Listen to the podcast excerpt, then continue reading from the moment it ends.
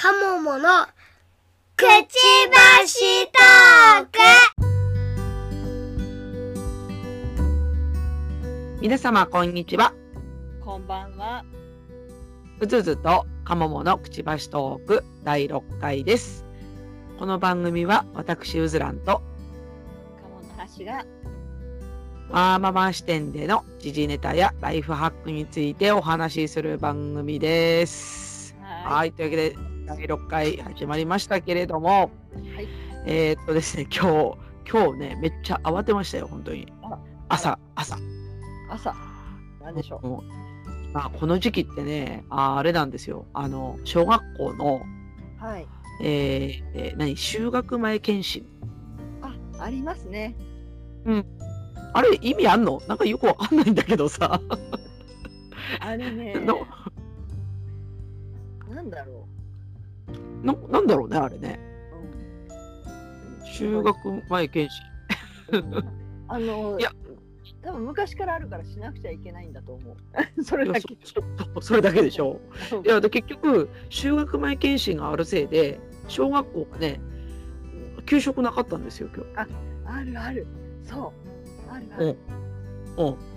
うん そうなんですよほんでそれ気づいたのが朝起きてえーそうか。そう10起きて15秒後ぐらいに目に入ったあの学級だよりにはい。あの、まあ、今日11月12日なんですけど、はいあの収録日がね、うんはいは給食ないよって書いてあっておっときた。で目に入ったからまだいいよね。うんなんかきっとなんか私についてる何かがこう教えてくれたんだよね今日はお弁当いるよみたいなよかったよかっ危 ねえと思ってで慌てるよね。給食ない日って。急に給食ない日ってね。た。無理。ねえ。うん。もうな何入れていいか分かんなかった。途中から。なんかもうなんか全てが茶色になってきてさこうお弁当詰めながら 私は何を入れたらいいんだみたいな。いとりあえず食べさせたらなんとかなる。やほんとそうなのよ。でだから、もう苦し紛れに普段入れないんだけどうん。あの梅干し入れてみたりとか。おおおそう。珍しいとかね。娘にね今日梅干し入れてみたんだけどさって帰ってきたらね言ったら、うん。美味しかったって言ってたんで、あ、よかったよかった。うん、結果オーライだったんだけどあのもうありものを入れたから何を入れていいかわからない事件ですよね。本当に。ありますね。いやー本当あのね急に休みになるのあ休みじゃない給食が。ないの。勘弁してほしいですね、まあ、あの 学学級閉鎖とかなるとあるやつですね。あそうなの？学級閉鎖になるとあ給食休みになるんだっけ？だって学校が休みになっちゃう。あそうか。それって何？あのインフルエンザとか？そうそうそうそう。本当まだ一回も食らったことないから。違う。ああの私私自身もほら別に学校で閉鎖したことがないから。やっぱえ割とあるのかな？えっとね、インフルの時期は割とある。あそう。はい。そういうもんなん学級閉鎖、学年閉鎖、学校閉鎖。えー、っていう話は後でしましょうか。はい。はい。ありました。後で。はい。で、そうそう。なんで今日慌てたってい。うのと、まあ、あとはですね、えー、クリスマスに向けてですね、はい。中国から続々と失礼い。たしました。何か、なんかだったね。何か、はい。中国からね、続々とですね、はい。あの、歌が届いておりましてね、はい。仕分けが大変ですよ。ななんかよくわかんない仕分けが。でしょうね。でしょうね。そうね、あの、ダメだね。なんかこう、あの買うときは、はい。こう安いからと思ってこうポコポコ買うんですけどはいざ目の当たりにするとなんかもう山になってます今 すごい。業者だ、業者だ。業者です。はい。業者です。間違いないです。はい。なんであのー安いからといってたくさん買っちゃいけないということがよくわかりましたね。ね。あー家楽しいけどねお買い物ってね。うん、お買い物大好き。ねたまらんよね本当に。もうなんかあのー買い物で発散する場所を最近中国に求めてるのであのあのあアプリでかこうすごいなんていうの？あのアリエクスプレスのアプリをこう常に見ながらねこう検索しながらまあ、なかなかね、あの人混みの中行くよりはそっちの方がいいかも。そういうことね。うん、なるほどね。あの、うん。確かにね、外で発散したくはなるんだけど、うん。ななんかちょっとまだ、あれだよね。あの、コロナウイルスがちょっと怪しい感じなんで、ちょっと最近また増えてきたよね。もうもう許して もうもうだって私帰省するのに何してくれてんのって感じだからもああ、そうだよね。規そう制、そうこんなに流行りだしたらまた帰ってくるなとか言われたら泣くよ。そうですよね。ああ、確かにね。私もそうあんまり、こもうね、私自身は、うんあの、すっかりコロナ慣れしてしまったので、うんうんだから、もうええんちゃうみたいな感じで、うん実家帰ろうとしてたけど、うんあの、実家といえばお年寄りなので、そうそうそうやばいよね。ああ、そりゃそうかもしれない。うん。ご近所の目があるとか言われちゃうから。ああ、そう、ありますよね。そう。そうそうそう。なんか、ね、あの、車にね、傷つけられたりとかね、するんで、怖い怖い。怖いよね。あーまたそういう、なんか、また規制に対して、こう、ドキドキするような状況になりつつあるといったところですよね。ねうんまあ、なんで、あのそういう時はもう、アリエクスプレスでお買い物しててください。家ではいいや、知らんけどね。ささ最近、最近、鴨梨さんどうですか？なんか、今週、おもろいことありましたか？おもろいことはそんなないですけど、とにかく今こうちょっとバタバタしてて仕事で。なあなんか忙しそうですよね。あーお疲れ様でございます。いえいえ、ちょっと忙しいですね。ええあの、髪髪期がね、いっぱいコロナで自宅待機とかいろいろあったんで。だから、そういうしわ寄せが、ちょうど今来てるみたい来てるみたいな感じですね。と、まあ、逆に完全になくならなくて、まだほら、こ今期の決算に向けてね、うなん、か、ならない、なくなるよりはまだマシなのかなっていう。そうそうそう。私基本あのブラックな働き方の人なんで。詳しくは聞あのはい怖いから。働くのは別にあのそんなに苦じゃないんですけど、ちょっといろいろ重なると口疲れちゃいますね。ああ、なるほどね。うん、なんか、ちょうどやっぱり気温も下がってきたし、で、なんかね、仕事も確かにこの時期ってちょっとね、うんなんかあの、みんな多分疲れてるんだろうね。きっとうん。うん。あんまりこう、稼働しないんですよね、仕事が。ああの、なんか、なんなんていうのかな、時期的に。うんで、えなんか、その、それのせいで、うん、多分、アウトソーシングされてる側は忙しいんだと思う。そうかもしれない。うん。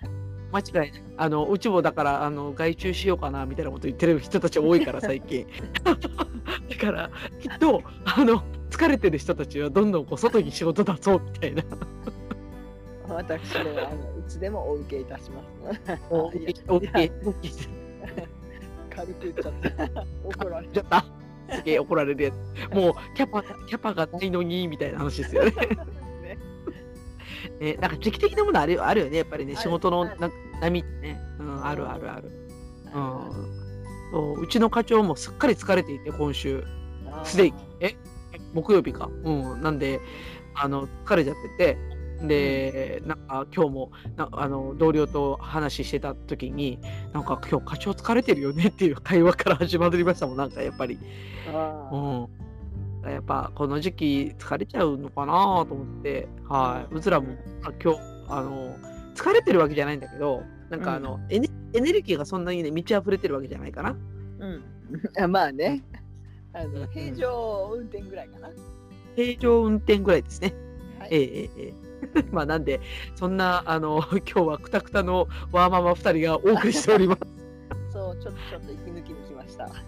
はい、だってね、あの、こう、うずらじで喋る、うずらじじゃないや、これはうずかもだ。そうそう、うずうずとかももで喋ってる、はいあの、話でね、ちょっと、あの、ストレス発散していこうという番組となっております。はい。はいというわけで、じゃ本編に参ります。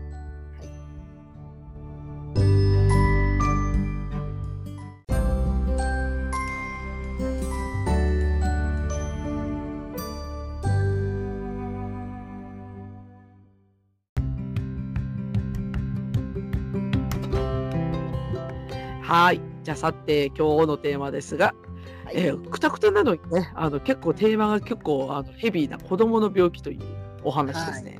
ええはい。なんかあの鴨の橋家ではこなんか子供の病気ってなんか今までこれはやばいとかこれは慌てたみたいなことってありますか？まあね、結構いっぱいありまして、どれから喋っちゃうのというぐらい、うん。そうそんなにいっぱいある？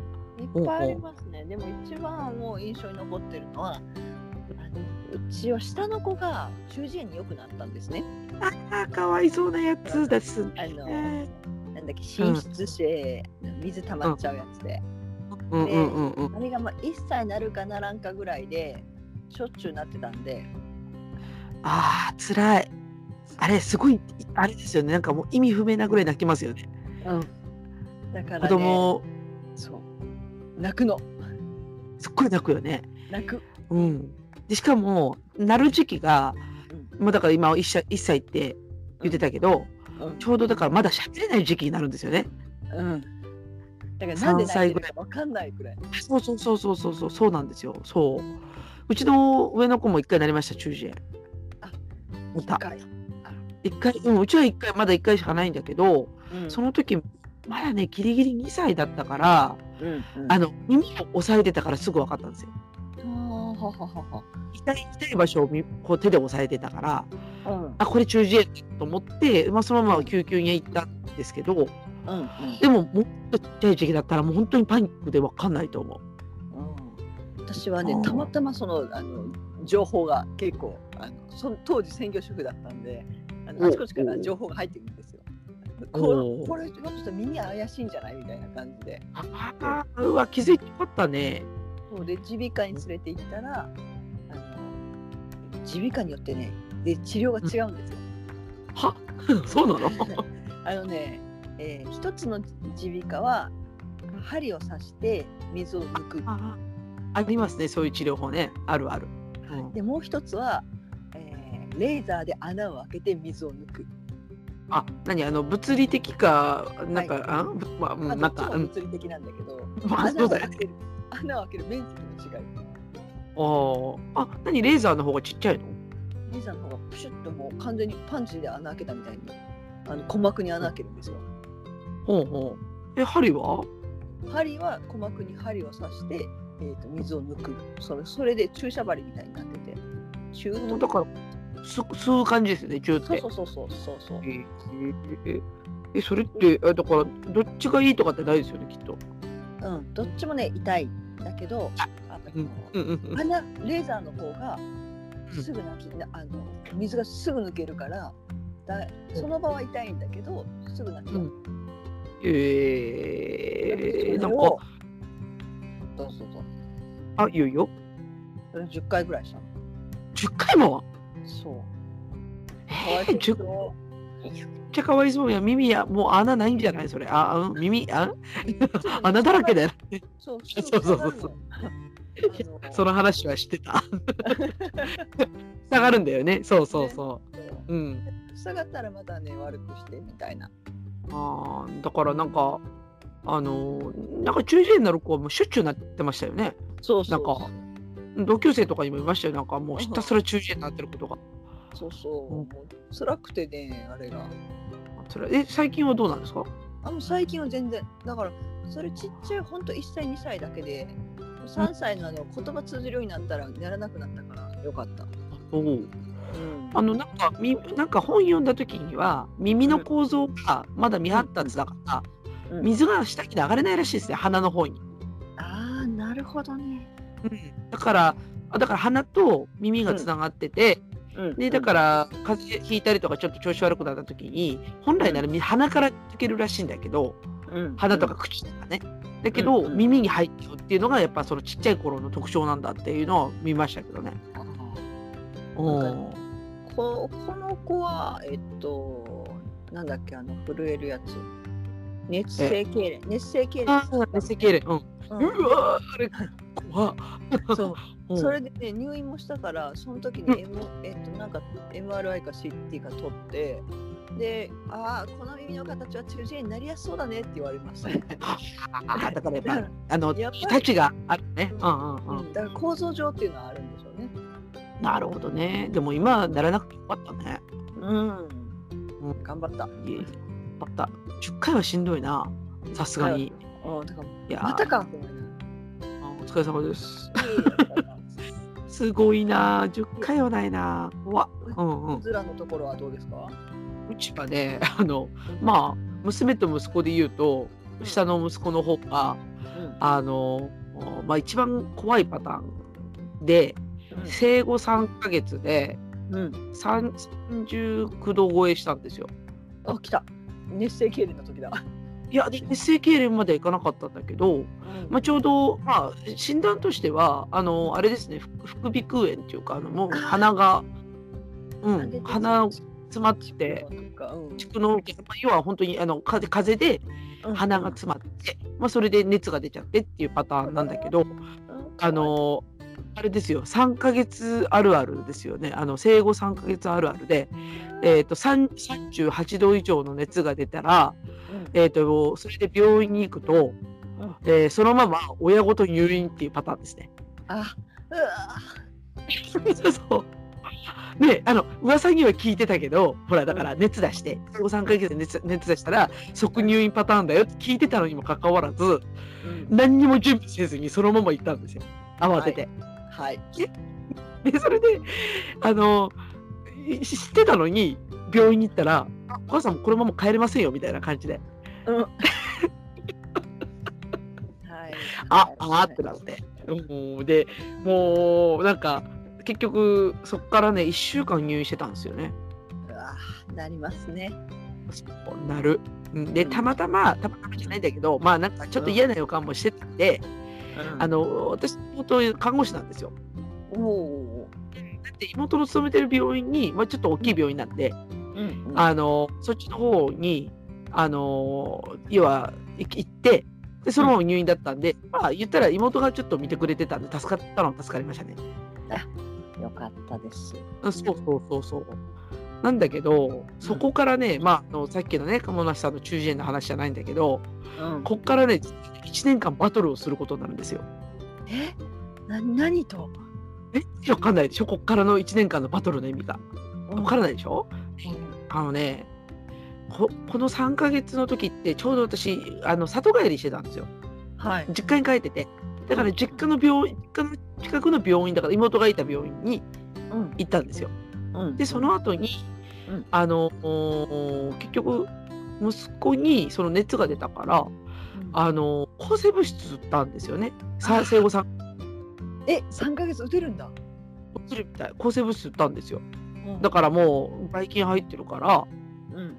あの抗生物質打ちましょうみたいな注射かな？注射をしたんですよね。でずっと点滴もしてたし、うん。でなんかその点滴多分抗生物質入れてそれでもう熱も下がってっていう状態にはなってたんだけど、うん。そっからよそっから。なんかね抗生物質のせいだと思うんだけどうん。結局血液検査したら引っかかっちゃって。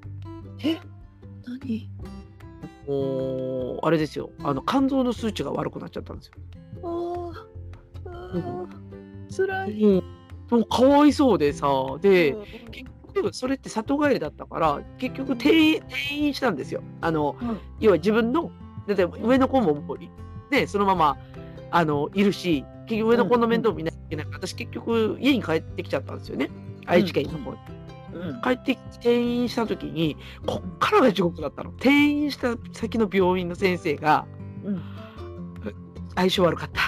あーあーあるパターンだな。そうえどう悪かったかってねこれねあのうちの息子ってねあのご存知の方はご存知って話したんだけど、うん。あの大きめなはいはい。体が。ではい。どれぐらい大きかったかっていうと、はいあの生後1ヶ月で5 5キロあったんですよ。うちの下の子と一緒ぐらいですね。うんでかい。ででかでね生後5ヶ月で10キロ超えたんですよね。それは行くパターンですな。相当行くパターンですな。もう半端ないんですよ。半端ないの。ではい。すっごいなんかね体重がすごい増えてでだからあの私的にはうつら的には全く関係ないと思ってるのにもかかわらず肝臓の数値が悪いっていうのが結局その抗生物質入れた後から悪くなっちゃって転院して、えー、とその病院に通い始めてからも肝臓の数値ずっと下がらなかったの。ええ半年ぐらい、で下がらなくてそれの原因が、うんあの肥満って言われました。えー、そうだね。そうなの？意味わかんないでしょ？えだってそのぐらいの子いるよやっぱり。あの半年で10キロうわでかいみたいな子いるよ。そうそうでかって思うけどで私もどっちかっていうとたくさん飲んでたくさん食べて元気に育ってるって思ってたのにその小児科の先生だから大病院の小児科の先生なんだけどうん。うんその先生が肝臓の数値も下がってないし、うん。えーっとこうこ要はあの体重平均の体重よりも大きいですと。で体重だけじゃなくて身長も大きかったんだよ当然。うんうん。だからバランス的には悪くないのにその先生はずっとねうん。体重が大きいっつって指摘しててうんでうん。それがね結局半年以上その先生とやり取りしてたんだけどうん。あの入職が始まるうん。えっと8ヶ月とかそれぐらいの時期、もうもうちょっと前かな、ぐらいからね何をせその先生言い出したかっていうと、うんあの食事制限しましょうって。えー、えー、そうなの？いやあのね半年で10キロは多分10人に1人よりもうちょっといるかなっていうイメージですね私のもうちょっとね、もうちょっとペースかおもうちょっと早いけどね。あの、うんとにかくね、結構、あの、ほら、あの、なんだっけ、成長曲線ってあるじゃないですか。うんはいはいあこはるかに超えてたんで、俺確かに、なんかあの、ペース的には、あの、ちょうどね、その当時、あの、話題になったのが、あの、あの野球やってたマー君っているじゃん。はい。なんだっけ。あのあ今、あ田中、そう、田中ま、あの、正宏だったっけ？名前ちゃったけど、あれ、そうそうそう、そのマー君の、ちょうど子供が生まれた時期と全く同じなの、うちの子って、息子が。うん。で、あの子の子も大きいっていう話題になったでしょ？あんまり人の声が興味ないそうそうあのだから野球選手の子供だから、うん。なんかそれにこう大きく育ってるっていうのがちょっとずっとそのニュースで話題になってて、でうちの息子もうん。これぐらいの大きさだなっていう意識でいたから、あんまり気にしてなかった。まあ、要はちょっと人の声よりも大きいんだなっていううん感じだけど、その先生がもうひたすらここの子はちょっと太りすぎですと。う うんん、で生後生後何ヶ月だよ？まだだから1年も経ってない子に食事制限しましょうって言ってで何を血迷ったか うん。あの受けたんですよ。あのカウンセリングだから食事カウンセリング受けたんですよ。意味わかんないでしょ？あのね確かにうん。5歳ぐらいで、あのそれを指摘された子は聞いたことがあるけど、え1歳はちょっと聞いたことがないな。食ってるもんだってあの普通にじゃがいも潰したやつとか。うん。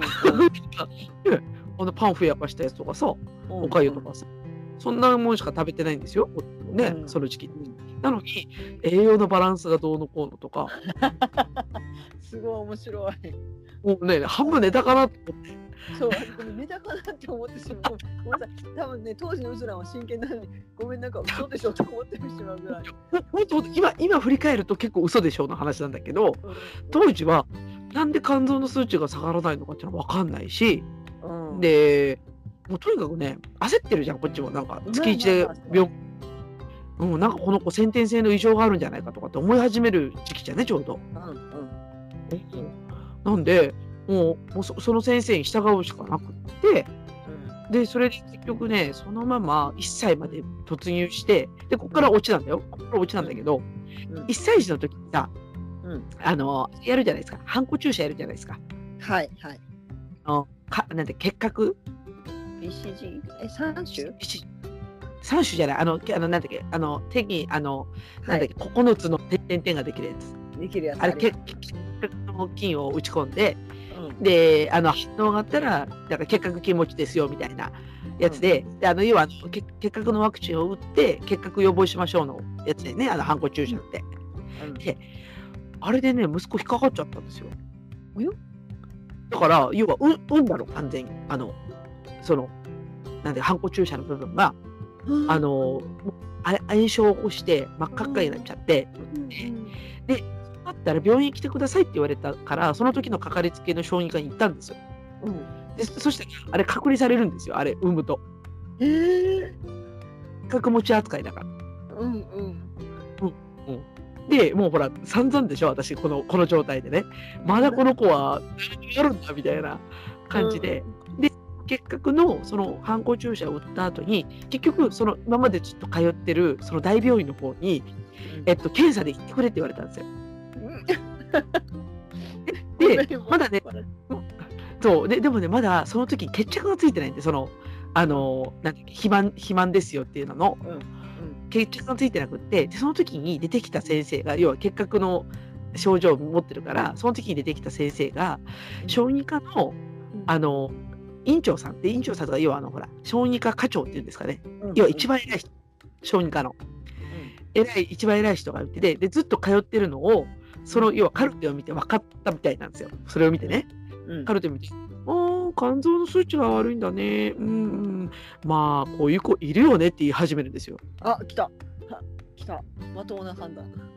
うん、でこういう子っているよねって言い出しちゃうとあと体重とかを身長を見て「ああこの子太ってるわけじゃないんだね。大きいね。元気があっていいね」って言うんですよ。素敵。素敵もうえちょっと待てよってえちょちょっと待てよがまずここから始まるんでね。あのうんあなたの部下は散々うちの息子に栄養を取るなとか言ってきましたけどみたいな。でなんならあのね食事制限しろっておっぱいに食事制限もクソもないだろうと。ないわ。でしょ？でだから結局オチとしては当たった先生が悪すぎたの。はいもう最悪よ。このね、結局院長さんっていうか、その課長さん、小児科の課長さん、まあ、その時はだからたまたま、その結核に引っかかったから、その先生に見てもらえたの、同じカルテをね、うんうん。もらえたんだけど、その結論、もうちょっと前に出せるよねって。思って、いやー、もうね、この1年間、本当に辛かったの。これは辛いわもう病いやは辛いから。辛いだからあの中耳炎で1年間ねやっぱそのほら何何回も何回もこうワーンって泣いていくのと多分あのううちはそのそれじゃなくて単純に完全にこうお医者さんにいじめられたパターンなんだよねこれって。うん。うん。ねだから病気じゃないのに病気って言われてるパターンですよどっちかっていうと。うん。うん。ねなんかエモいまれのこの辛さ。あの若干決めつけがあったのかなっていう感じが。もうこう判断が言ったらもうあこの子太ってるからこうなんだっていうあえそれはそのそれはなんか実証されたんですかって聞きたくなるような。結局ね肝臓の数値は半年後には下がったんですよ。半だから、えっと、通院してから半年9ヶ月ぐらいには下がって、うんうんで、その後に、まだあの肥満指導を受けてました。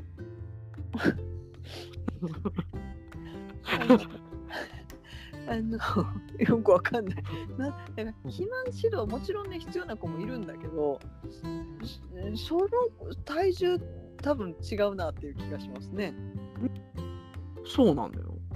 でだから、うん。もうなんかね、もうあの、生後1ヶ月と、え、違う違う、生後1年ぐらいって、だからさっきの中耳炎の話もそうなんだけど、なんかね、まず母母親としてもうん気が動転するんだよね。あのーやっぱ、なんつうの命に直結してるから、うんうんね、質も聞けないし、うんでこなんか母親の判断が全てを決めるみたいな時期じゃないですか。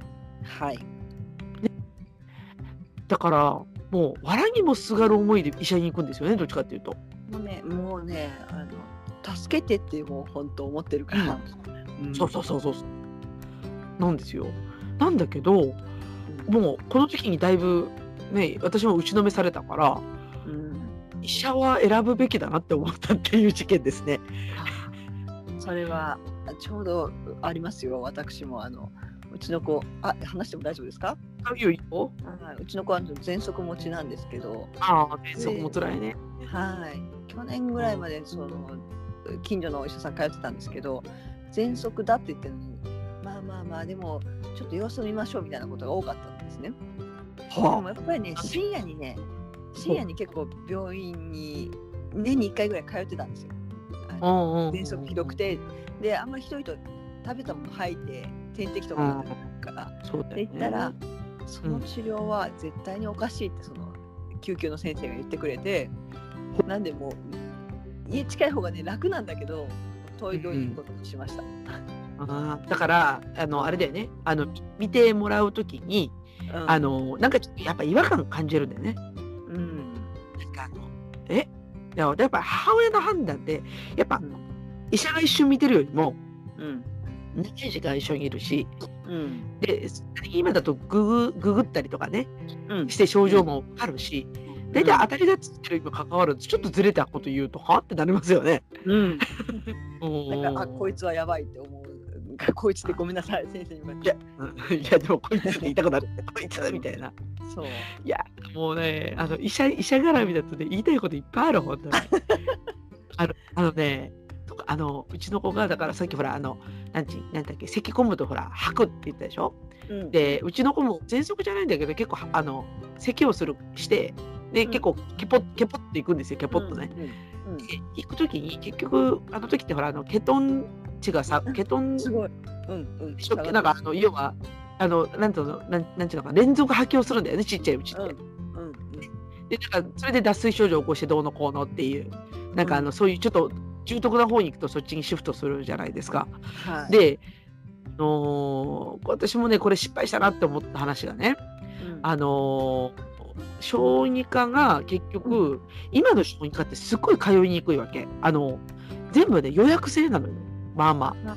そうですね。うん。でだから診察予約をしていかないといけないんだけど結局もう診察時間いっぱいですとかって言って見てもらえないケースがすごくあって。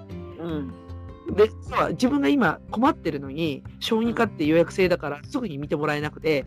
でだから結局大人の行く病院をお願いすることがあるんですよねああなるほど。だから今うちの子が要はもうゲロゲロしちゃってうん。でっていうと普通に考えたら消化器科行くでしょ？うんうん。だからあの消化器だから一応ほら入ってるし。うんうん。うん行くでしょ？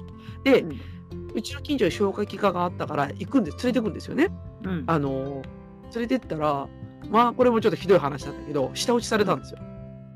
あこのここ子供が来る病院じゃないんだけどなみたいな感じで。ね。で別に標榜してるのはうん。消化器科だし症状は入ってるし、うん。でなんなら別に子供を完全に見ないわけじゃないしあの予防接種とかをしてくれる病院だからうん。子供見ないわけじゃないんだけどうん。なんかねすっごい先生に舌打ちされて子供が来る病院じゃないんだよなっていうのともう一つは、うん。あのほらゲボゲボする時ってさあの、あれするじゃないですか。点滴するでしょ。しますします。もう点滴のほら脱点滴助かりますだいぶ。あの点滴すると一気に回復するじゃないですか。うんうん。だからあの要はあれってほら脱水症状を緩和するのとそのは吐き気を止めるのに点滴するんだけどうん。その先生ね子供のねうん。あのルートが取れなかったの。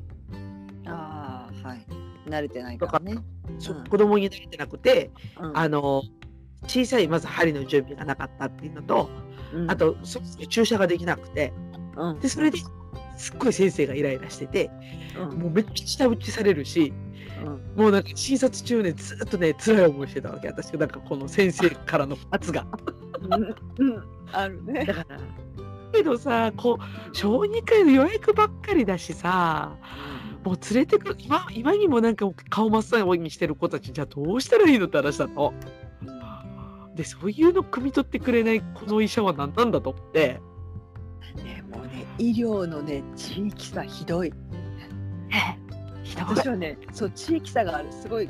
それはねもお医者さんの方が偉いのか競争原理の中でお医者さんがいるのかがもう地域差をすごい感じてて。うえそれってじゃあどどどういうケースで？例えば私奈良県に住んでたんだけど奈良県はお医者さんが異常に少ないのね。あはいはいはい。なるほど。うんでなどうなるかっていうと子供がまあ耳鼻科でもそれこそ当たりの耳鼻科もあれば子供がちょっと「うわ鼻触られるの嫌」ってやっただけで怒鳴られたりとか、あこれは。でうん小児科ももちろん少ないしあの、うんそうなると予約制で結局受けられないとかね。あそうそうそうそうそうそうそう。だって私、ね、あるね。奈良奈良県産婦人科で8週で断られたんだから。は？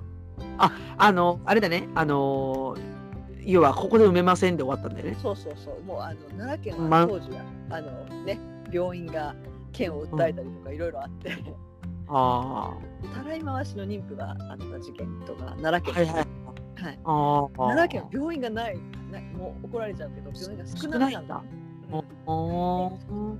逆にこう鹿児島県は実は病院がすごく多くて。おあのもう総合病院だらけ鹿児島市内だよね。あのうんもうで歯医者さんももうコンビニ並みにやっぱり東京と一緒であるあはいはい。さんでなるほど。奈良奈良県困ったなって今兵庫県に来て兵庫県はやっぱり病院はまあまあ多いから小児科に苦労しなくなったの。えー、そうなの？だからこれ地域差大きいと思ってえー、そうなんだ。うち、都会ではないけど田舎だな。今住んでるところ。あの、うーん、でも、病院の数か、そうか、だからそこで結局その病院のホスピタリティっていうか、そうそうそう結構変わってくるんだね、きっとね。そうだからそう最最新の知識を持ったお医者さんかどうかとか違うなっていうのは感じてますね今あなんか、あのーうん、あでも分かる気がするな。なんか結構うん、確かにう今病院少なめの方かもしれん。結構病院あるイメージはあるんだけど、あの数がね。けどうんその今の鴨梨さんの話で言うと、うんえっと、妊婦断るっていうのはうんある。今ある。うちの市内では。ああああああある。妊婦を断り出したらやっぱり医者が病院少なめだった。ねうん。ああ、そういうことか。じゃあ少ないのかな。いや、でも、あ、でも、うんまあ結局、その標榜がうん。消化消化器科っていうところに行っちゃって、うん。結局消化器科をメインでうん。見てる世代って年寄りばっかなんですよ。そうなんだ。あだからほらお年寄りが消化器お年寄りの消化器とかあとはあれですねあのえっと検診あのあ。なんちの？胃胃カメラとか。はい。はい。それ用の病院だったんですよそこ。うんうん。なるうんほど。うん、でだからもうお医者さんとしても別にうん。なんか急病人で収益上げてるわけじゃなくて、うん。あの要は定期的なお年寄りのえっと、なんちゅうの？薬通いとうん。あのあれですよ。だから消化器系の検診で受けてる病院だったから、うん。そこにちょっと難易度の高い子供を連れて行ったらうん。めっちゃ下打ちされた事件なんですけど。子供はねあ難易度高い。子供は難易度高い。けど許して。だでもそうでもだから小その小児科が多いか少ないかで言うとうん。割と数あるんだけどうん。予約制が多すぎるのとうん。小児科の先生は割と働き方改革してるんですよ。うん。あの、うん。診察時間がめっちゃ短い。おおうん。はいはい。今のうちのかかりつけはうん。午前中2時間午後3時間しか見ないです。はいはいはい。働き方改革進んでるな。そう。でしかも診察だからその予約制だから1時間に多分10人ぐらいしか見ないんじゃないかな。1時間10人は結構見てるイメージだけど。あ本当？あでも1時間に10人ぐらいだと思うよ。あのなんかねパンパンの時期はねそれぐらいで埋まっちゃうから。ああなるほどうん、だから急病の時は大体そうそう今みたいになんかインフルエンザ流行りだしとかっていう時に受けたくても全然こう予約取れないとか、はいはい。そういうことに陥りますよね。うん。うん、そうか1時間に10人はまあ多いのか、うん、でもまあ診察時間が短いから締め切りが早いんだよねとにかくね。あそれはね。はい。うん、なんだろうね。週末病院行かないと薬がもうなくなってきた。あそこの？うんえっと耳鼻あの中耳炎じゃないや。アレルギー性鼻炎もあるからあそういうそういう。そう。行かないといけない。あれ？まだちなみにあれですか？無料期間ですか？あなた全国無料だとお思いですか？え違うの？あの行政によって全く違うんですよ。そうなの？そうですよ。あのあれだよ。はいい医療医療費はですねそれぞれの行政によって違うんです。は？言ってる意味がわからない。はい。えそうなの？はい私以前住んでた奈良県の行政ではこ18歳高校卒業するまで医療費は完全無料でした。無料だよね。うんうん。はい、えで今今現在神戸市、えー、1回あたり1施設につき400円かかります。えってことはね、コンスタントに400円か。えただね、えー月に3回目から無料になるんです。ああ、だから、えっと、なんかちょっと途中まではちょっと1200円までは有料か。えっ、とね、うん、800円まで言う800円か計算ができなかった。そう2回目までは取るけど3回目も行くんだったら3回目から無料にしますよ。え、無料じゃないの？そう。でただし病院と薬局と行くじゃないですか。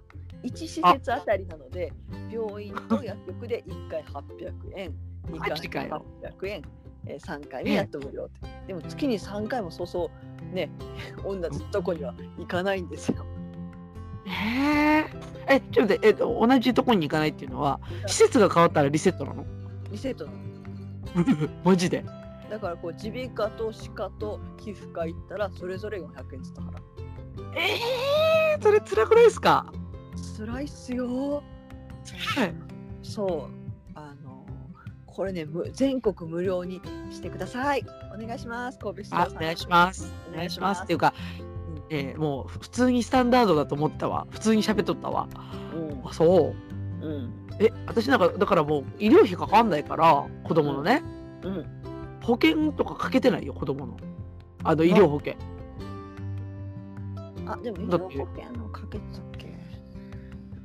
どっちだったっけ、いや、うん、かけてあかけてないな。かけてあねい入院したら入院したらにかけてるかな一応。入院しても医療費ほらかかんないでしょ？うんかかんの？いやだいやかかる？かかるかかるかかるあ、そう。かかるあ、じゃあ、入院ぐらいはかけとこうかな。あ、なんかね、とにかくなんかちょっと手厚くしたのを浅浅くしたんだよね。全然なんか医療費かかんないから。でもそうそうあの地域によって違うからそひょっとしたらうずらのところは入院もかからないかもああ、なるほどねそういうこと。そうお姉ちゃんが NICU に入ったんですよおお、赤ちゃんの時ね。あええ。うん。なのでその時のあの恐怖心がすごかったんで。え、いえおいおいくら万円したの？それ。あれねえーっと1日入院すると約10万。言ってる意味がさっぱりわかりません。でねえ？あのまず病院でねしあのもう産んですぐに言われたの。いその NICU 入ることが決まってすぐ言われたのがとにかく行政にその時は、えっと、医療費、えー低体重時なんとかっていう補助金があるんですよ。それを支給申し込みなさいと。それを申し込んだら、あのこんな額払わなくて済むから。退院までその手続きが終わってなかったら、退院時に普通の額請求することになると。で普通の額は人あの1日やっぱ10万だから、急いでこれだけ申し込みなさいって言われて。えだからそー、あれ、の NICU って、え、保険き聞いてない？聞いてるえだって健康保険まだ入ってないよねその子。ああ、そういうことか。そうそうそう。でえー私は10日ぐらいだったから90何万っていう請求書で実際支払ったのは78万かな。いや、7、8万でも高いわ。そうだっておむつ代がね1日いくらだったかな。だおむつ取り替え代とかいろいろかかって。あ、あるよね。あるあるある。えー、で毎日まあ NICU 見舞いに行ってたら後ろで看護師さんたちが話してるのがもう会話が怖くて。うん。誰々さんのところ双子ちゃん産んだんだけどまだ手続きしてないらしいのよえ双子で2週間でしょ？とんでもない額請求されるけど大丈夫なのかな？っていうのが聞こえてきてこ 怖い、怖いよ、怖いよ。車2台分飛ぶよ、みたいな。10万で2人分で2週間も保険されるの思いながらこ怖いよ。えー、そ、そうなんだ。あんなに高いんだよ、NICU って。そうだから後からもしかしたら帰ってくるのかもね保険で帰ってくるのかもしれないけど一旦払わなくちゃいけないかどうかっていうのはやっぱ大きいから確かに。確かにね。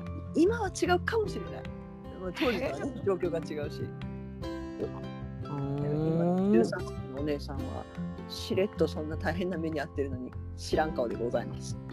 えー、まあ、あの、まあ、とりあえず、あの、なんて健康にうん、育ってくれればよし、みたいなね。そう今もう健康だからいいやって感じですね。そうだよね。やっぱあの赤ん坊の頃って本当辛い。うん。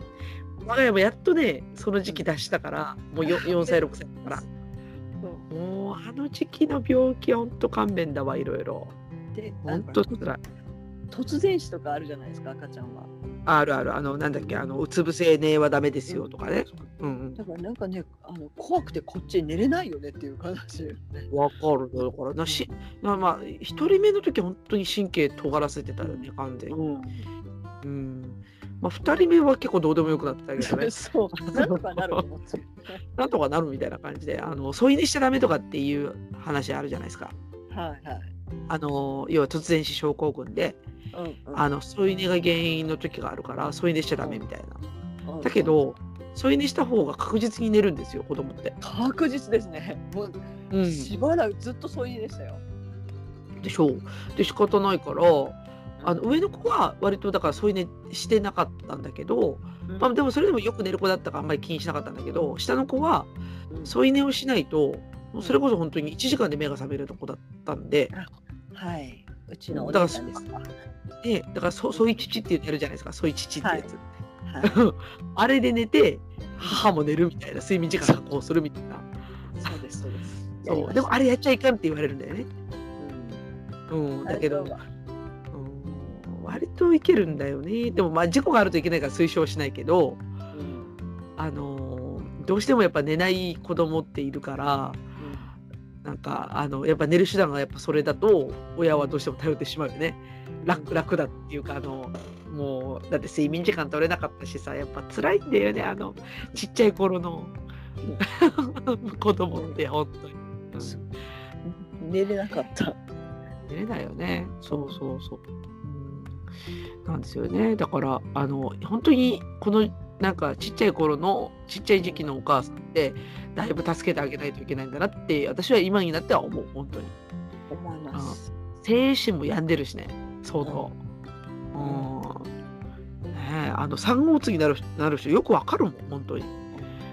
ああ。なるよ。だって寝れないしさ、人間としての会話成り立たないしさ、そうそうそうしんどいもん。それで38度とか出てもう即入院とかされたら本当死ぬよ私みたいな。うん。まさかこのこの目に私が合うと思わなかったみたいな感じだったけど。ねえ。あの当時赤ちゃん系の漫画を読んでやり過ごしましたね。あ本当。はい。当時は赤ちゃんの奴隷っていう漫画がちょっと流行ってて。はいえ何それ？かわい。い赤ちゃんのトレイえそれね少女漫画？えいや育児漫画なのかな？当時のママ友が勧めてくれてもうそこで周りでだいぶ入りましたね。えー、赤ちゃんトレイあ本当だ。赤ちゃん。赤ちゃんのトレイそう。えだからまあ所詮あのだから私の下下僕根性はここから育ってる。あ確かに女王がって書いてあるね。確かに丈夫と思えばね仕方ないかっていう感じがねするんで白かったね。ああ、なるほどね。あ、私はあれだな、ちょうどコウノドリだったね。あああれはねグッときますねあれ、二人目の時かな。うん、もうなんかね、もうダメなんだよ。もう泣きながら読むっていうね。そうそうそう。そうそうそうそう。なんかね、あの、なんか、ちょっと心の支えがないと、あの時期辛いっすよね。なんかね。あ、でもね、コウノドリが読んじゃいかん。あれ結構危ない話多いから。あの、ちょっとあの社会問題も多いよね。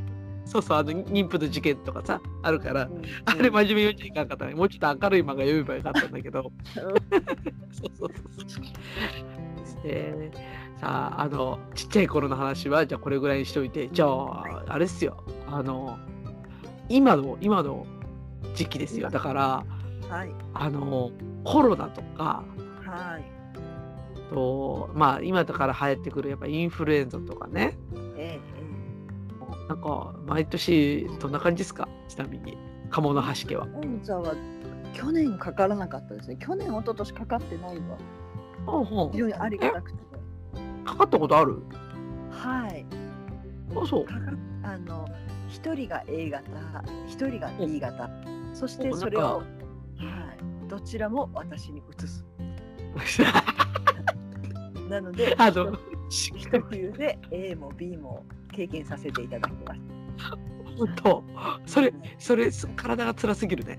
あだからねあのそれまで子供が辛いとあ変わってあげたいっていう思いだったんですけどあのうんもうその時に学んだのが母が病気になるのが一番ダメだダメだね。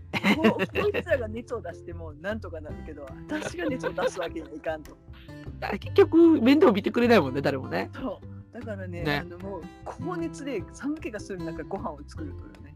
いや、辛い、それ。そう。もういいよ、カップラーメンで。そう。いいよ。うん、思った。もう私が熱を出すのが一番辛いからもうあなたたちが聞くんだったら聞いてっていう。本当？へえダブルは辛いですね。ダブル辛い。もう嘘だと思ったもん。先生うん。本当ですか？っていや私えこの絵やりましたよね。っ てえー、そうなんだ。でそれが今年去年とね3年ぐらい前だから、3年ぐらい前。うんうん。去年も今年あ一昨年もやってないから、今年もかかりたくないなと思って予防接種を受けに行かなければいけません。なるほど。えー、やっぱ予防接種します？一応会社からねあのしして当たり前だよねっていうので、まあ、補助も出るし。おーいやあのさ実はここに補助補助カードあるんですよ。会社から支給された。うんでね毎年ね打とうとは思うんだけどうん、うんあのワクチンがないって言われるんですよ。そうだ。早く予約しないとないんだよ、そう。うん。だから私いつもなんかボケーっとしてるから11月今今の時期ぐらいだよね。うんああそろそろ打たないかんのかなみたいな。感じで病院に問い合わせるともうないですって言われますね。あうん、ーそうそう。なんでそうでしょ？だからじ実際はだから子供も私も生まれてこの方一回も打ったことないかな。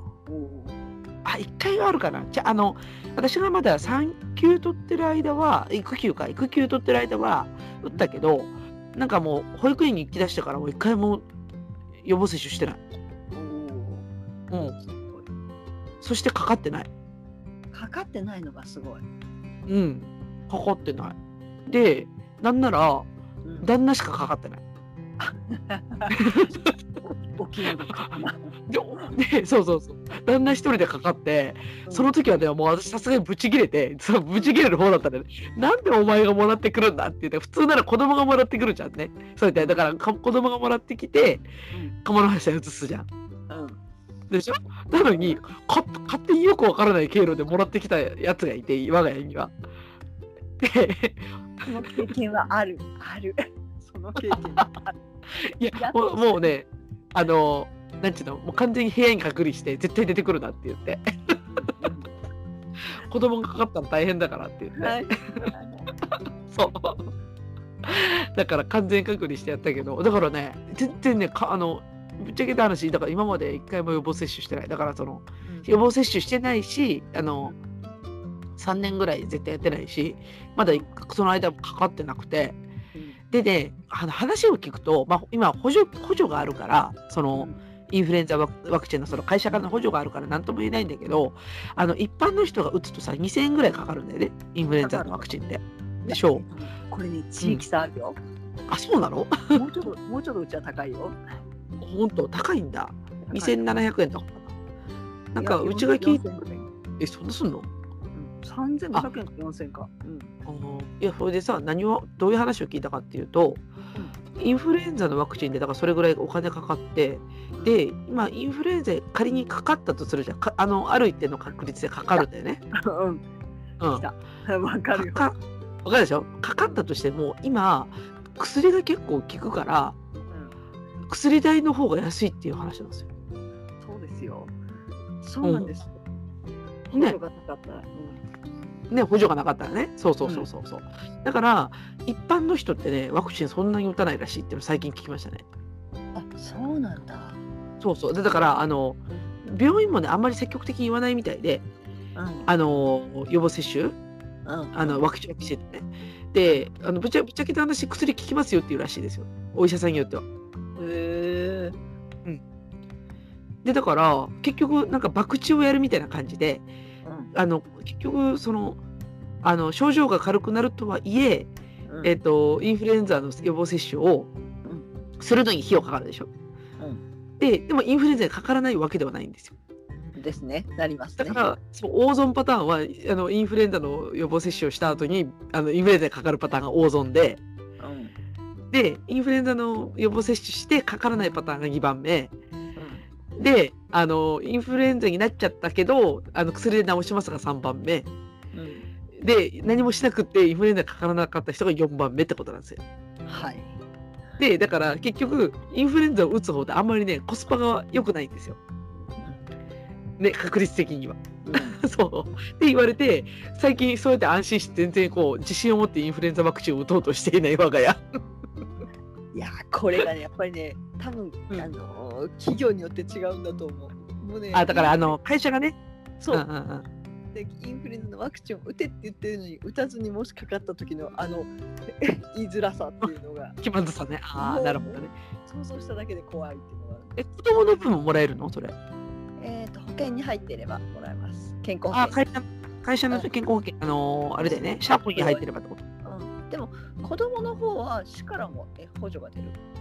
そうなんだ。うん今、私がもらってるのは会社から子供の分までもらってるかな。うんうん、うん。でも100%補助じゃないんだよね。安くなるだけなんだよね。あうちもそうだようちも。まあ、そうですよね。うんちょっと見てみると、インフルエンザワクチン接種補助事業って書いてますね。うんうん、だから補助額は、あの、保険が、あ、そうだね。あの、健康保険組合が2000円補助しますっていうやつだ。うちいくらだったかな ?3000 円じゃなかったかな？しかもさ、よく見たらさ、うんあの、大人は補助してくんないんだと思って、今、今知りました。え？いや大人こそ補大人こそ補助いるけど 今見たらね、子供の分しかなくて、あれ？どうか捨ててない間違えいてや、ないないないないない、子供の分しか。なんだよ、それ。初めて知った。で、またね、予防接種できるとこ少ないしさ、もう。っていう感じでいつも、これもう紙くずになっちゃうの、いつも。うん。あ偉くて。うん。そうか、インフルエンザか。でもインフルエンザって、あの、場合によってはやっぱりね、熱で、あの、何？ちょっとなんか、まあ、障害っていうかね、ーうんうんあの、耳悪くしちゃったりとかする子もいるから、多少やっぱ怖いのは怖いけど、うんうん、でも、最近の薬はやっぱ効くらしいよ。効くらしいよって情報だけ。うん あの、あの皆様の判断にお任せするけど。うん。うんでも、今年はきっとインフルエンザ流行らんじゃないかなっていう、私、なんとなく予想はしてるんだけどね。まあねこれだけみんな手洗いうがいしてるからねそうそうそうそうそうそう。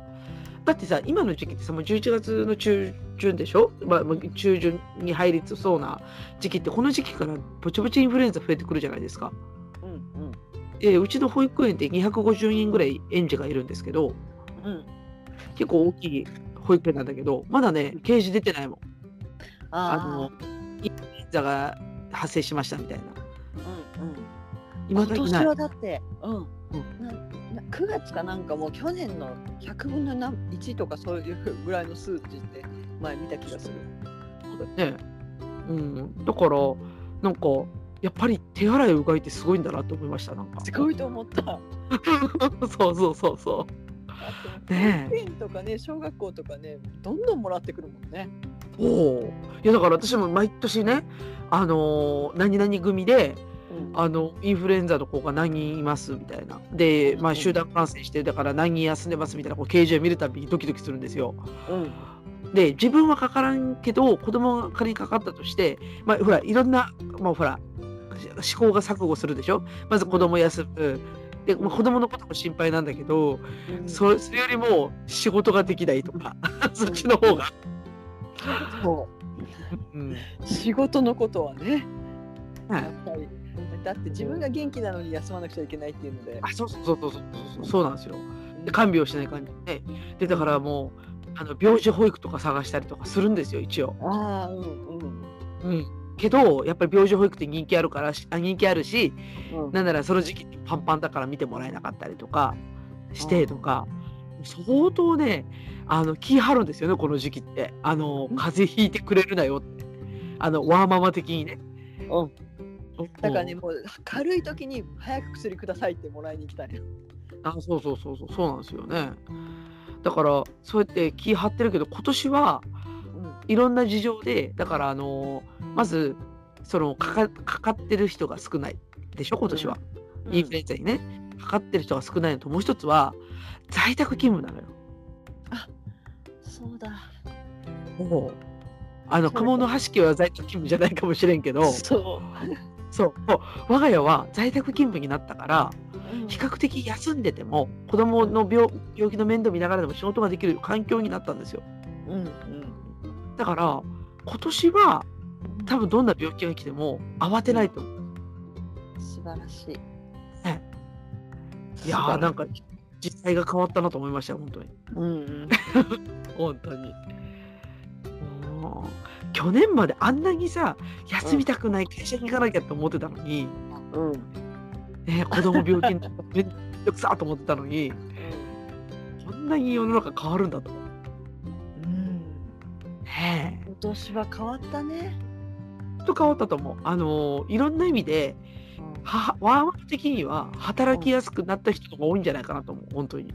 思う。ねプラスやっぱりあの社会の方もそれを受け入れる土壌ができたっていうのは非常にありがたい。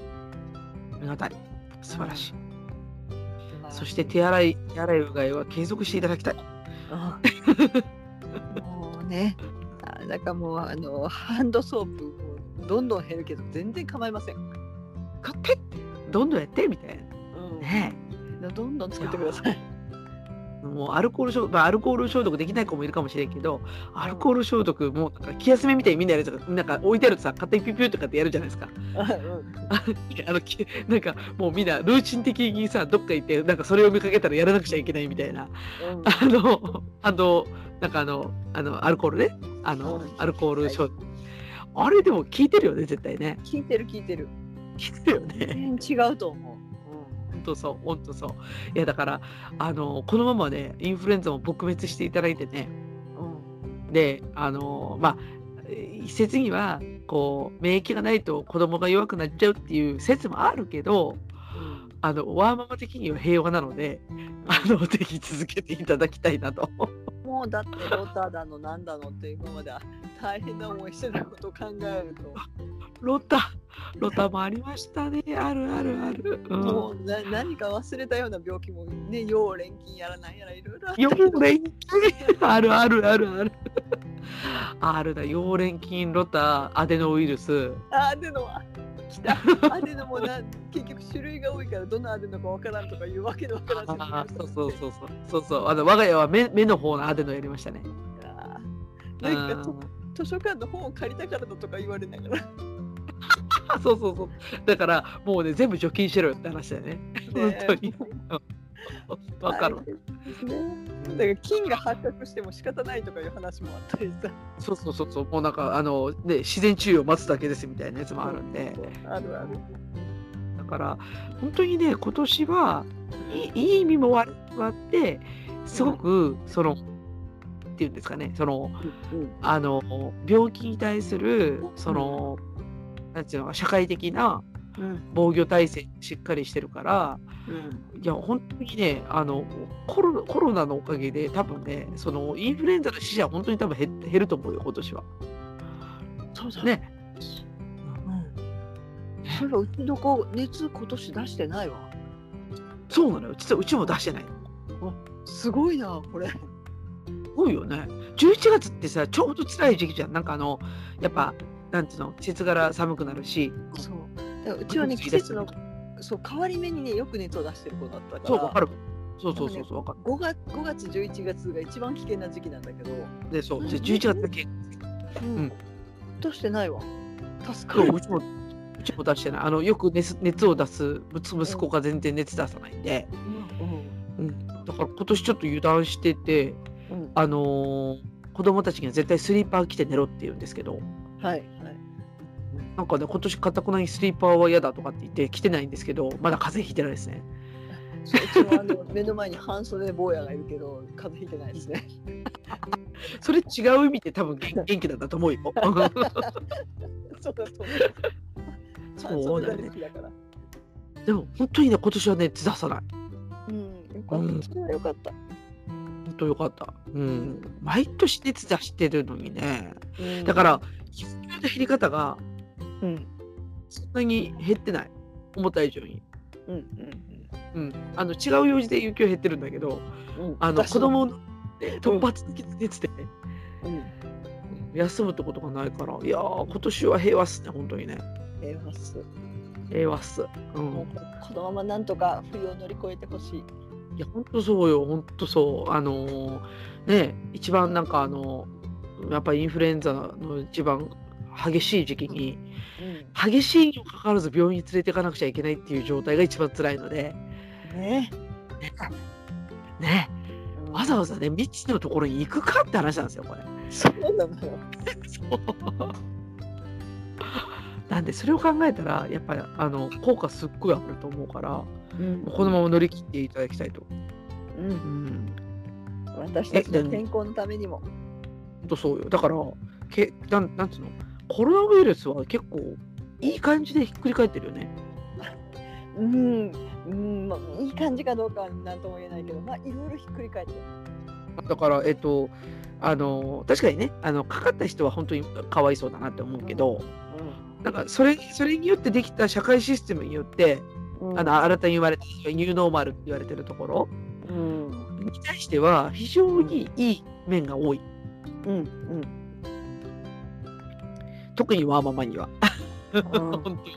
そうだからなんかこう今までなんでこれがこんなにダメだったのかが分かんないぐらい物事が進んでいくからもうすごいなっていうのは。そうそうそうそう、わかるわかる。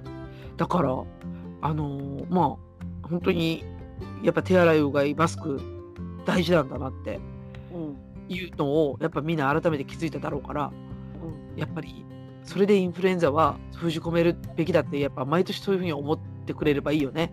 うん。うん。いや、本当そう。うん、よかった。風邪もひいてないから、風邪にも効く。うん。風邪ひいてない。風邪ひいてない。風邪ひいてないし。そうそうそう、私も風邪ひいてない。なんかちょ、まあ、あの、眠たいとかはあるけど、調子が悪いみたいなのあるけど、うん。その他は特に何もないんで。私もね熱は出ないけど喉が痛くなるのが季節の変わり目ってよくあったんだけど一度もない。あ、ない。私もね、いつも11月ぐらい、咳が止まらないんだけど、うんうん。ない。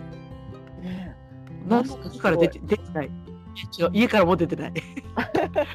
私だって電車毎日乗ってるのに出てないだね、やっぱみんな気をつけてるし、自分も気をつけてるからだね、きっとね。うん。だってもう会社入った瞬間にもうアルコール消毒必ずするしね。ね。いやー、やっぱ今年なんか、いや、あの、本当にね、こうん。コロナウイルス、様々かもしれない、本当に。本当に。うん。かかっちゃう人はいるからだけど、うん。でも、なんか、総じてみたら、結構、いい面の方がああるのかもしれない。なって、やっぱ思いますよ。今、こう、結果だけ見てるとね。うん。まあそうそう考えないとねもうこうなっちゃったからね。そうもそう。う。今更元には戻れないからね、うん。まあ、ニューノーマルですよ、ニューノーマル。うん、もうみんな最近ニューノーマルの言葉大好きすぎてあっちこっちで聞いたらもう。ニューノーマルに向けてが。そのアブノーマルみたいな言い方はみたいなね。そうみんなそこら中で言ってるからね。うん、そうそうあちこちあちこちであままたいたまたいたみたい そうそうそう、ニューノーマルです。うん、まあ、なんで、あの、これからね、じゃ今年もだから、ちょっと、この冬どうなるかっていうのがちょっと見ものかなとな、いう感じですね。どうなるかなみたいな。で、インフルエンザどうなるかなっていうのがちょっとね、数値的に気になるですね。うんうん、うん。はい。なんで、ちょっと、ウォッチしていきましょう、これから。えそうしましょうはい。はい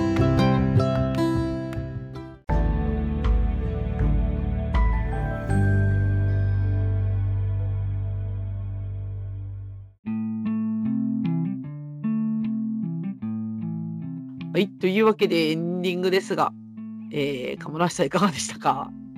はいニューノーマルに対応していこうと思いますちょっと、今ニューノーマル、ニューノーマル言い過ぎだからね。もうね、本当に。そうう 好きよニューノーマルもうえちちなみにですけど、はいあの、お御社ではコロナウイルスにかかった方っていらっしゃいますかね？うちの地地域っていうかこっち方面ではいないと思うんですけど、いないんだね。ね全国見たらわかんない、あ、そう。まあ、東京とかうちもね拠点はあちこちにあるから、あ、そっかそっか。だから拠点ってか、うん、他のと地域ではわかんないけど、えーちなみに弊社はね、うん、まあまあいますよ。あちょっと会社も大きいんで、大きいというか、ままああ、比較的日本国内では大きい方なので、あ、うん、あの、まあまあいるんですよ。うんうんで、あのーほら、ちょっとか前まではさ、なんか、会社で、あの、コロナにかかったら、まあ、自宅隔離だとか、14日間出社すんなみたいな話、結構あったじゃないですか。そういう話がね。うん最近ね、どうもね、何もない。いや、うちは多分隔離ですよ、まだ。隔離って聞いてないんですよ。なんか、あの、なんかね、濃厚接触者の、あのー定義がちょっと変わったんじゃないかな、確か。へなんか、要は、し正面なのか横なのかみたいな、そういう話があったりとか、あほら、一日の過ごし方とか、距離、至近距離、どれぐらいの距離で過ごしましたかみたいな。で、それこそ濃厚接触だから、濃厚じゃないんですよ、会社くらいだと。ほうほうほう。へえ。でしかも今はだいぶか換気とかさ、あの部屋が割と窓が開いてたりとかして、だからなんかそそういうのだとね、なんかうん。密にならないらしいんですよ、条件的に。ああ、え、ん。一応で机、ああ、そうか、なるほど。うん。ああるよ、机千鳥にしましょうとかね、一向機にしましょうとかっていうのはあるんだけど、まあ、そもそも今出社してる人がそんなにいないんで、ああ、そうか、そうか。なんでそんなに密にならなくって、で、なんか結局的には、そのなんか、あのコロナウイルスの人が出ても、うん会社程度と接触だったら密にならなくって、うん。だから、あのなんか別にみんな休まずに普通に来てますよ。へえ、すごいな。さっきコロナにかかった人は当然休むんだけど、うんその他の人はまあまあ普通に出社してますよ。うん。へえ。だから、あのーなんていうの？今ほらさっきのそのニューノーマルの話じゃないけど、コロナによってできた社会は継続するんだけど、うん。コロナに対してはだんだん甘くなってる。ほう。あ、だからまず、まあ、感染者ね、増えていくからね。ね増えてもさ、なんか最近全然なくない？なんか、例えばさ、あの緊急事態宣言みたいなやつとかさ、あもう出す気ないんだろうね。もう GoTo やっちゃってるし。うん GoTo やっちゃってるし、そうそうそうそう。で、だからほら、北海道もさ、めっちゃ出てるのに、うんなんか GoTo は止めないかもみたいな話になってるじゃないですか。うん。だから、どっちかだ、だと思うんだけど、あのー要はもうココロナが全然やっぱ弱毒でね、い毒が弱くて、で、まあそんなになんかし死ぬ人も少ないし、みたいな感じで、うんあのーもう結構甘めに見ちゃってるっていう話もあるし、もう一つはさっきの、あのー貿易体制、だからみんな手洗いうがい、マスクっていうのが、まあ、必須条件みたいになってきてるから、うんだからもう、なんか特定の人はかかるかもしれんけど、それこそほら、同居家族とか、ああ、はいはいそまだかかるかもしれんけど、旅行レベルならかかんないんじゃないみたいな。まあね、もうじっとしてるのもしんどいしね。とそうよ。じっとしてんのしんどいしさ。うん。だから、あ、だからうちの会社の中は面会 OK になりました、最近。あの、要は社会からね、打ち合わせで来るみたいな。うん。うんあめほ面会 OK になりましたよ。で、条件が熱がなくてとか、あのーマスクしてることみたいな条件はあるけど、ううん。もうそれさえクリアしてれば、普通に会えるようになりました。すごい。ねうんまあ、じゃないと経済回んないんでね。まあね。そうなんですよ。だから、なんか、うん、なんかか、かたや、そういう貿易体制で良くなってる、そのインフルエンザに対してね、あの全然かからなくなったよっていうのもあるし、で、かたや、本来気をつけるべきコロナウイルスはだんだん甘くなってる。状態何なんだろうと思うよね、本当にね。二律背反って感じですね。そうそうそうそう、そうなんですよ。うん、だから、なんか、ね、またコロナウイルスの勢い増したらどうすんだろうって、私私はね、だから、あの、もともと夏ぐらいから冬はやばいっていう予想をしてたんですよ。うん、して言ってたね。絶対冬は、あのーやっぱりあの風邪にかかりやすい時期だから当然ねコロナウイルスもかかりやすくなるから絶対やばいよね。第2波来るなら冬だよなって思ってたんですけどうん。でもまあまあそんな状態じゃないですか。だから寒いところからどんどんそういう症状になってきてるから。うん。けどもう社会的にうん。結構もうあ甘くなってる。すでに。なんか、うん だってもう第2波終わって第3波ですもんね。あまあだまあであの第二波もよくわかんないんだけどよくわかんない。よくわかんないけどあのもっとえぐいのが来るのかなって思ってたわけ。うんうん、けどなんか想像以上にうんうん。なんかえぐえぐくないしみんなもなんか甘いしみたいな感じで、あのおかずとかあの本当に家でじっとしてた時期あるじゃないですかステイホームで。はい。あれあれの要はあのもういもう一回カムバックみたいなことが起きるかなって思ってたけどうん全くないね。そうね。家にいても結局かかるときはかかるからね。そうよだからまあななんちったらいいんだろうあのまあ意味のあったことだと思うんだけどあのステイホームがね。うんとは思うんだけどでもなんかあの結局今となってはまあいろんなその封じ込めの方法が見つかってね、うん。えーなんか結局今に至るじゃないですかなんか治りそうだしコロナウイルスも早めに。なんでうんなんかうんまあちょっともやもやは晴れないですよねなんか結局どうしたら一番良かったんだろうみたいな。ね。うん何にもね、解決しないままただコロナがひょっとしたら弱体化していくのか何なのかみたいなところはありますけどね。ねそう。でだから来年オリンピックするしみたいな話になってたりとかして。でだから外国人の入国緩和も始まったでしょ今。あれねそうそう。だからオリンピックの時もすごい2週間とかししないなくていいんだよね。そうそうそうそうそう。ね。あれはだからそう無理無理を通せば道理が引っ込むじゃないけど。